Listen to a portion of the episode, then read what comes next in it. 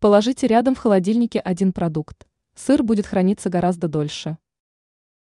Сыр пролежит в холодильнике намного дольше, если положить рядом с ним один продукт. Рассказываем, что нужно положить возле сыра, чтобы он не покрылся плесенью. Как продлить срок хранения сыра?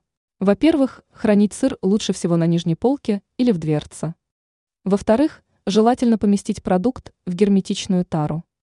Если подходящей емкости нет, можно завернуть сыр в пищевую пленку, фольгу или пергамент. В-третьих, продлить срок хранения этого продукта можно, положив рядом с ним несколько кусочков сахара, желательно менять ежедневно. Сахар будет впитывать лишнюю влагу, и сыр не будет плесневеть. Ранее мы рассказывали, для чего может пригодиться перекись водорода.